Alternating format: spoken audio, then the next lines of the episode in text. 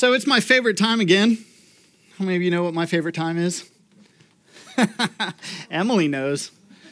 Uh, time to talk about money. How many of you feel like, if you've been around Tapestry very long, that we just had a series not very long ago called Money Matters? Does anybody feel like we just did that? Yeah, A, that was two years ago if you can believe that. That was two years ago. And B, um, I, I, wanted Brad to put Money Matters 2020 on it so it would differentiate, you know, that you're not getting ready to sit through the exact same thing.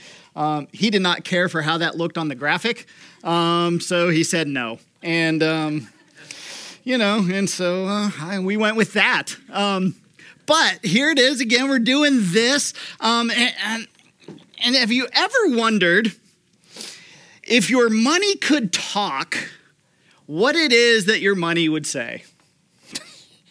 and you are and you're all like, "Well, of course I've never wondered that, Andy, because I'm a normal person that doesn't need help for weird thoughts." Um, yeah, um, but you know, but already just bringing that question up, some of you may be um, thinking, "Well, okay, I know what this is getting ready to be, and I wish I hadn't come this morning. Anybody? Let's be honest. Moment of honesty. Like, yeah, I wish I hadn't come. Yeah, yeah. Um, man, I really thought most of you weren't. When we came up on stage to start worship, like it was Thelma. like I'm like, man, like did you know? I thought I thought Jalen is pretty good worship leader. I don't know if they got word got out he was back or what, but uh, no, I um, the, thank you, Jalen, for. Uh, helping us um, with worship this morning. Um, yeah, but but some of you, um, you know, you think maybe I wasn't here. Some of you, maybe, maybe this question uh, can start to get you thinking about what your money would say if it could talk. And perhaps for some of you, your specific monies, um, what it might say um, might not be too pleasant. And maybe for some of us, what our money might say, especially if other people could hear it, um, might be a little embarrassing. But the thing that might shock some of us um, is that a parallel that exists between what your money would probably say and what Jesus did say when he was talking about money. Now, for some of you, you're like, man, I know you say it was two years ago, but it feels like we just talked about money. Did you know that Jesus, depending on the way that you count it, Jesus had between 36 and 38 parables in the gospel? And of those, 16 of them dealt with money and possessions. Did you know that? 16 out of 38. Now, I do approximately 46 sermons a year, and I don't do 16 sermons on money. So if you're like, ah, we're talking about money again, eh, maybe just think about the fact that maybe you would not have liked Jesus' church if he had one. Just throwing that out there if you're feeling a little um, about it. Um, but the thing that may be a shock to us, especially with the way that preachers have handled themselves and churches have handled themselves with this topic, is that with all of that high percentage of time that Jesus spent in his teachings about money, um, he never asked for any. Now, there, there, there's one parable that he borrowed some money, a coin from somebody, to use as a prop to make a point. But from everything we can tell from the way that goes, that got returned when it was done. And, and, so, what was that about? If Jesus is spending all this time talking about money and he's not asking for any money, what's it about? And what we discover in the Gospels is that Jesus was up to something, and not just up to something, but after something when it came to this idea of talking about money. And but what he was after was not their actual money. So let's jump in. We're, we're, we're gonna we're gonna see well, what are some things that your money might say if it could talk. Here's something that I'm I'm pretty sure everybody's money would say. I can add meaning to your life, but I am not the meaning of life. Money doesn't get much play at funerals. People at funerals don't sit and talk about how much money the person that passed away had. Uh, other than may, maybe, maybe it might be brought up if it's in relation to how generous they were with it. how they used it to help advance others. But money is a, a much better means than it is an end. Right? It's a means that can help you, that can be a tool that works towards an end. But if you, in fact, make money the end, what'll happen is you'll end up alone.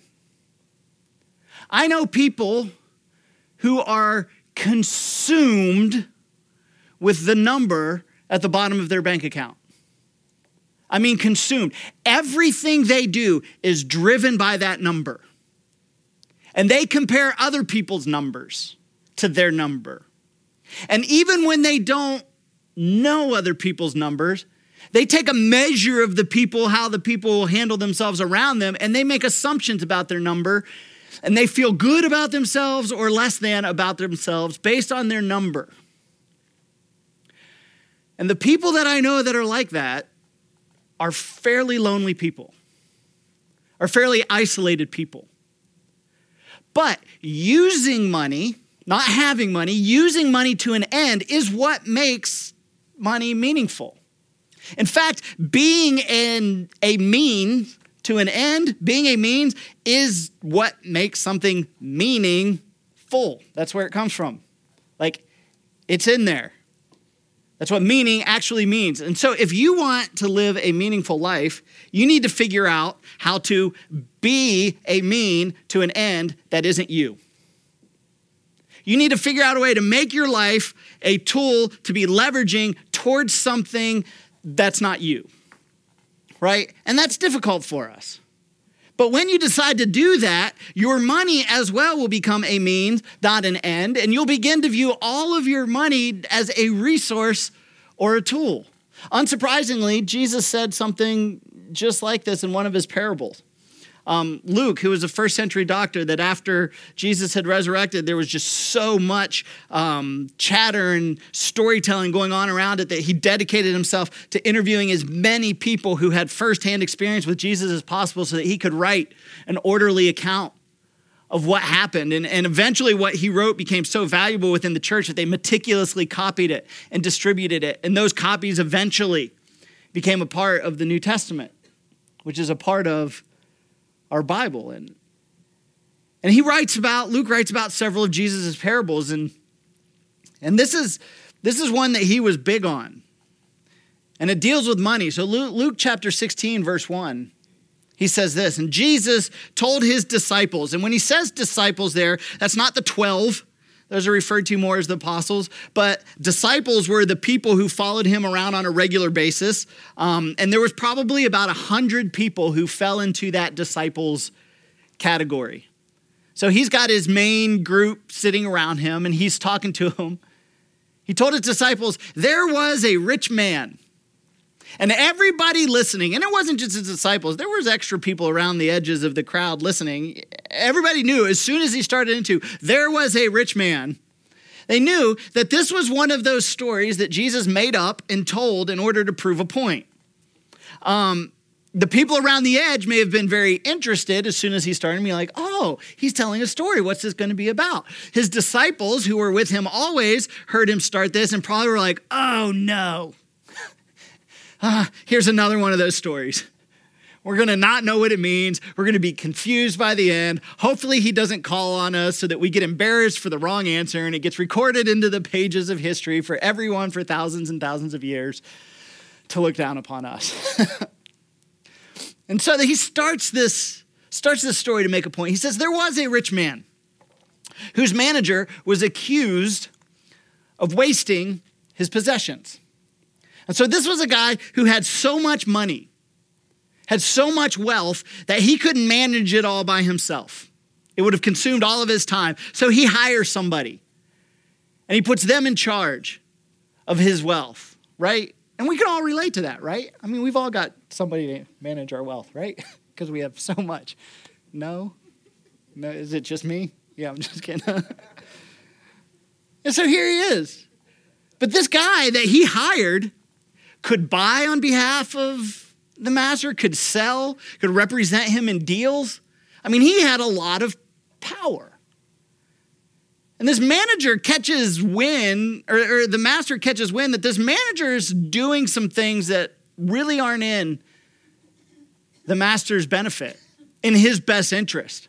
There's some shortcuts being taken, there's some things being done, and, and he's not really happy about this shady stuff that this manager is doing. So, what's he gonna do? Verse 2 So he calls him in and he asks him, What is this that I hear about you?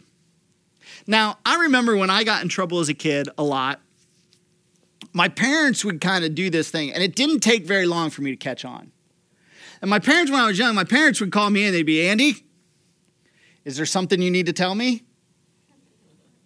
And when I was a kid, I immediately was like, oh no, I'm caught. And I would start spilling my guts with all of the things that I, you know, I did this, I did this, I'm sorry, I know I shouldn't have. It didn't take me very long to figure out that they they were just throwing it out there.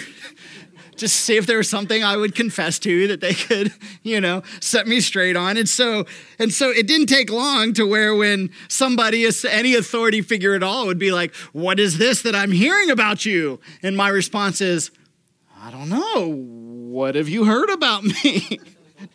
Let's make sure that we're on the same page here as to what we're talking about. And so, um, I would say that's the response that this guy had in his head.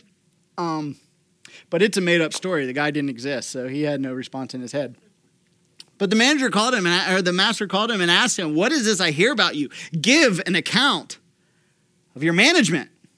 In other words, get the books together, show me what you've done, and explain yourself. Because you cannot be manager any longer. So essentially, what he's saying to him is look, you're fired, but before you go, I need you to get everything together and settle accounts so that I can take this over and then hand it off to the next person that's happening.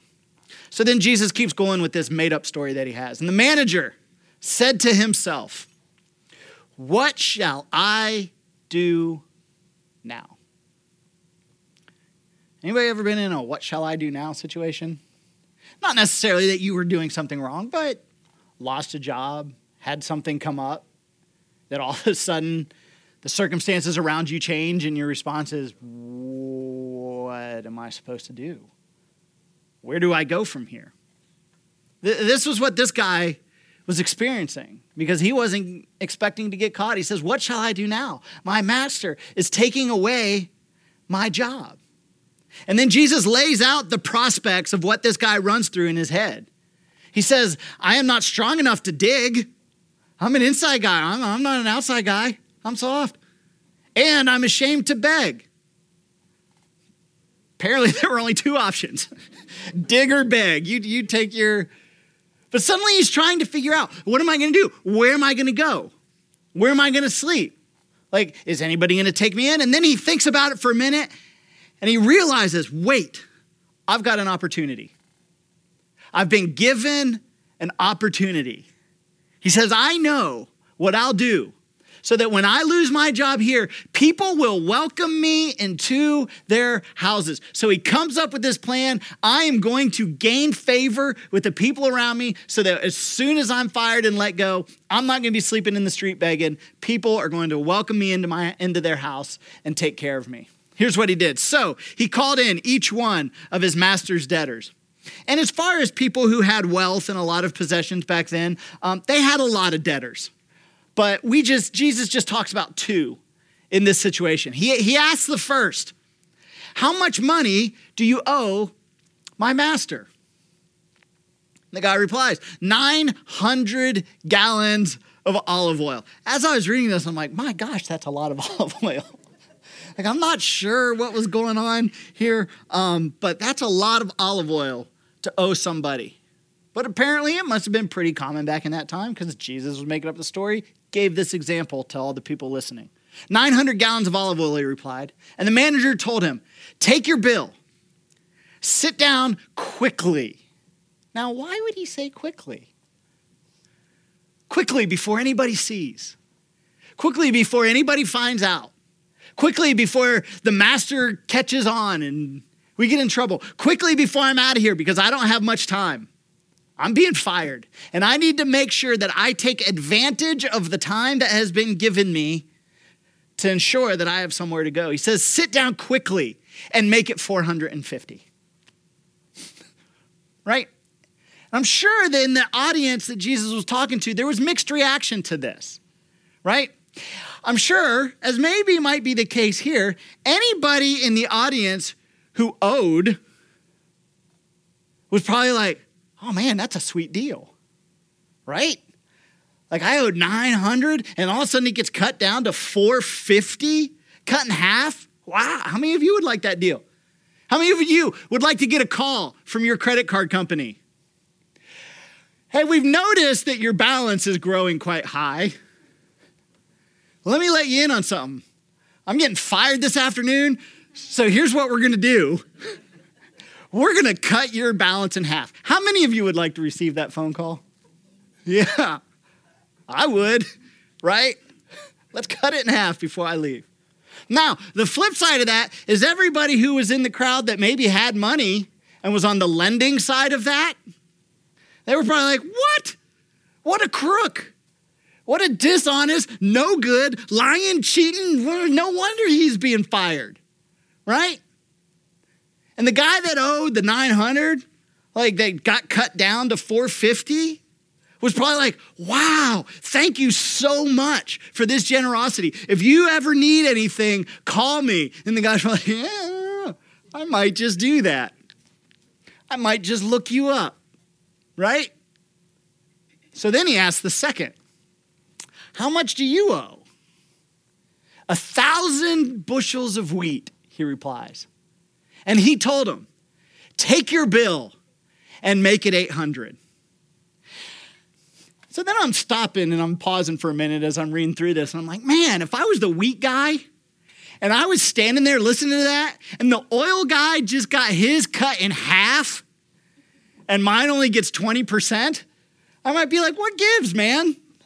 Like, what, were you like, this guy better? And maybe that's what Wheat Guy was thinking, except for Wheat Guy's not real. So, so he says, wow, thank you so much for cutting my bill down, right? If there's ever anything I can do for you, just let me know. And the manager is probably like, yeah, don't you worry. You're going to be hearing from me sooner than you think.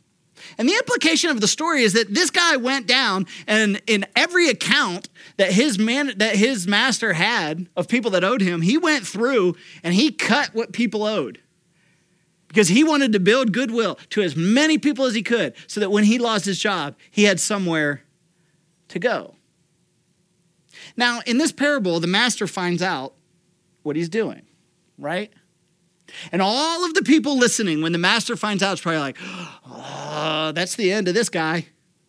Like that master's gonna be furious with the amount of money that his cost him. Like this, surely the master is gonna have him put to death. But Jesus, being an incredible storyteller, knowing how to pull people in, forcing them to lean in and play this close attention, because he knew that, that he could keep them just confused enough right? That they've got to pay really close attention and figuring out what's going on in the story. And if ever you're sitting through one of my sermons and you're confused because I'm not making any sense, we'll just say I'm doing it on purpose so I make you pay attention, right? But Jesus was really good at it. And as he's telling this story, the people listening, especially the people who had been around him and knew kind of the pattern of his stories, knew that in every parable that Jesus told, that there's a figure or a person in the story that represents God, and there's a person in the story that represents the listener. And so the people were listening that were listening, and maybe, you know, maybe you as well as you're listening, you're trying to figure out, like, okay, who's God, who's me, all right, but we do know that that manager's in big trouble because he's been caught now giving away most of his master's money. But the master commended the dishonest manager because he had acted shrewdly. and if you're like, oh, well, I wasn't confused up to that point, but what gives? Right? Like everything in the scripture is like, oh, honesty and integrity, and these are the things we're going through. And now Jesus is telling this made up story where the guy like that's being dishonest and shrewd and taking money from his master to get his own favor, all of a sudden now the master's like, oh, good job. right? But see, this guy had thought through the situation, and as he had been thinking through his current situation, he was thinking about it with the end in mind. He looked at the limited amount of time that he had left with his job. He looked at the limited amount of opportunity that he still had. And he took those things and he thought through both of those things as to how can I best leverage those things with my future or what I want down the road in mind, right? And Jesus' audience was completely confused. They're like, wait, wait, wait, wait. The manager should have been in trouble, right? And he's being commended? What is happening? But Jesus had them exactly where he wanted them within this story. And then what he does is he kind of pulls out of the narrative of this made up story. And he begins to teach the way that God views money and possessions is different than the way that they viewed money and possessions. And essentially, he pulls out of the narrative and gives them the meaning of the parable that he's telling. Here's what he says He says, For the people of this world, that is, the people who live their life as if all there is is this life. It's the people who they view their life as there's a birth certificate and there's a death certificate, and there is what's in between, and that's it. That what you see is what you get.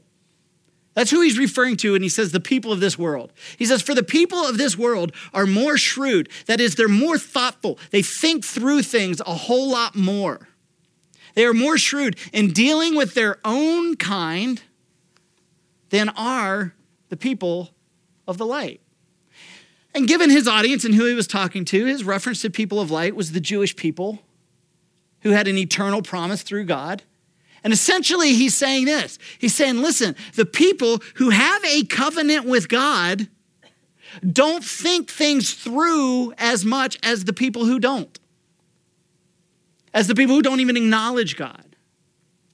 And this is, this is expanded further on, later on down the road, to encompass all people who put their faith in Jesus. We don't put as much care and thought into things as do the people who see nothing but this world. And Jesus' point is this is that the guy wasn't being commended, the, the, the manager wasn't being commended for being dishonest. That's not what it was. He was commended for taking advantage of what little time and opportunity and resources that he had. And Jesus is saying when, when it comes to our money, when it comes to our resources, we are to do the same. We are to view our money and we're to view our resources within the broader context of our faith. Right? And we are to ask the question what am I to do within the context of my faith, within the context of who I've put my trust in, of who I follow, within all of that? What am I to do with my little bit of time and my little bit of resources. Jesus says, You're to do the same as this man. And then, just so we don't miss it, Jesus gets very, very specific. And he gives a command to all of those who call themselves followers. Verse 9, he says, I tell you, use, use. In other words, it's a tool. It's a means to an end, something to be used. Use worldly wealth. To which you read that and you might be like, well, worldly wealth? Like, what other kind of wealth is there? to which I would say, good question. You're paying attention. If you had that question, you get an extra gold star today. I tell you, use worldly wealth to gain friends for yourself so that when it is gone, you will be welcomed into eternal dwellings. Now, I'm going to admit something, and you won't hear very many preachers admit this. I can't really explain this. I just can't. In fact, in the isolated teachings of Jesus at this point of his life and ministry, this doesn't really make sense. But the implication of what he's saying here, uh, the implications are unmissable. He's literally saying there is something that we can do with the little bit of wealth that we have in this life, on this planet. There is something we can do with it that makes an eternal difference. There's something we can do with it that has a, a, a, an eternal impact. And honestly, I would read something like this. I would come across this idea of like, okay, something you can do on your with your money on earth, the way you handle it has an eternal, everlasting impact on whatever. I would look at something like that and I would normally just dismiss it because it's a really crazy idea. But the thing that makes me take this serious is the fact that Jesus showed up back on the scene after his death. And if there is anyone who can predict their own resurrection, when they then say something about eternity, even if I don't understand it and can't explain it, I'm going to take it serious. And you should take it serious. So Luke is writing this, and he's writing this, don't forget, he's writing it from the other side of the resurrection. He's writing this having talked to the people who were directly firsthand involved with Jesus and lived through it. And so there would be an extra weight to anything that Jesus is saying that these people are saying. Here was, here was what he taught, here was what he said. Anything that has to do with eternity carried an extra weight because of what they all had just witnessed. And so I imagine this stood out to him. And Jesus' point is clear is that money is a means to an end. It is not the end. Money is a means to an end. It goes beyond us. It goes beyond this life. And our right now resources, what we have within our life right now, have the ability to make a forever difference. And we cannot take it with us.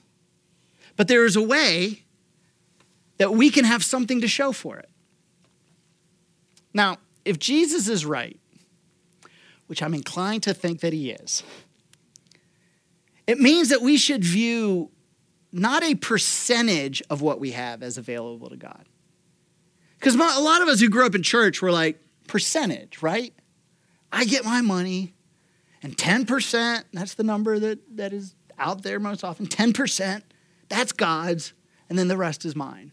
But if what Jesus is saying is right, that's a wrong viewpoint. Not a percentage should be available to God, all of it should be available to God. In other words, we, the question we as followers of Jesus should be asking is this is how can I leverage more of what I have as a means to an end that is not me? How can I leverage the things that I have as a means to an end that is not me? In other words, how can I benefit others with what I have? And here, here's, here's what I know, and what some of you know is that when you use your resources to benefit others, that is where joy is found. It is. Which is why you should choose what percentage of your income you're going to live on. And when I say choose, I mean do it on purpose. Because listen, you're going to live on a percentage of your income.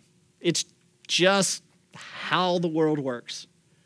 For some of you, that percentage that you're living on is 100%. For some of you, that percentage you're living on is 120%. Right? But for shrewd thinkers, they don't let their lifestyle dictate that number.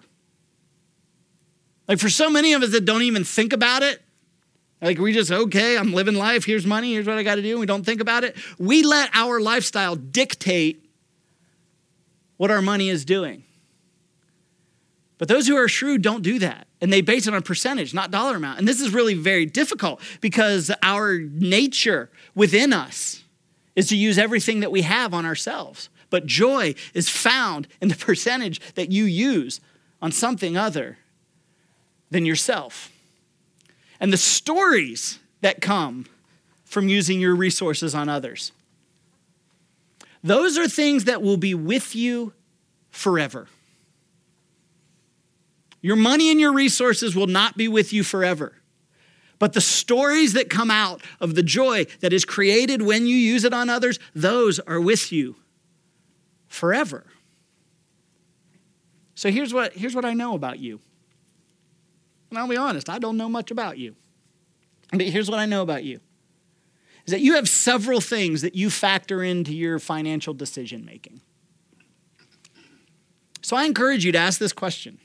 When you're factoring the expenditure of your money, here's this question Do I want more stuff or do I want more stories? If you want to figure out where to start moving forward on this idea, start with that question. Do I want more stuff or do I want more stories? And let me give you a tip. When you're gone, no one will talk about your stuff. But they will tell stories about you. And what kind of stories they tell may depend on this very issue. And listen, for those of you who are part of this church, for those of you who have given to, to Tapestry over, over the years, there are things that have happened that are a part of your story. There, there are single mothers in this city who have been given hope because of resources that you have given. There are families that are together because of resources that you've given. There are people who have not gone hungry. There are children who are able to attend school. There are people who have had medical care paid for that they would not have been able to afford on their own. There are people who have been able to travel to funerals of loved ones that they would have otherwise missed had you not given to the church. And these are all parts of your story if you've been given to us over the years. And what would have been done with that money had you decided to just keep it? Some extra Frosties with your meal combo at Wendy's, right? Another shirt. Well, Andy, what's wrong with Frosties in a shirt? There's nothing wrong with Frosties in a shirt. I'm very pro shirt. You should have shirts. But the dollars spent on those things do not have near the value of the dollars spent on things other than yourself.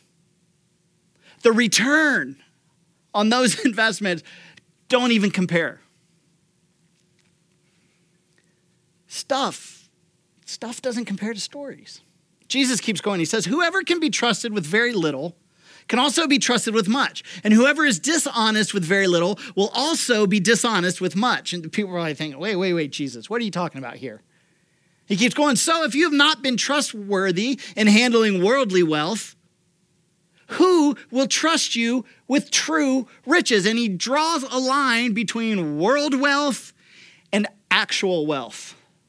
And listen, no matter how much you have, and no matter where you think it came from, your money is a test. It's a test. You've been given a little bit of time and you've been given a little bit of resources. And you are being tested as to who or which kingdom you are devoted to the kingdom of this world or the kingdom that goes beyond the bookends of our lives. But Jesus isn't done. You're like, oh man, can it be done? No, he's not done. And if you have not been trustworthy with someone else's property, and you're like, wait, what? Ah, now we're, I thought we were just talking about my, now we're getting property. What do you mean somebody else's property? And Andy, I know you're talking about my stuff when you're saying, like, I'm the one that bought this car. I have the deed to the house. I earned the paycheck. Like, what are we talking?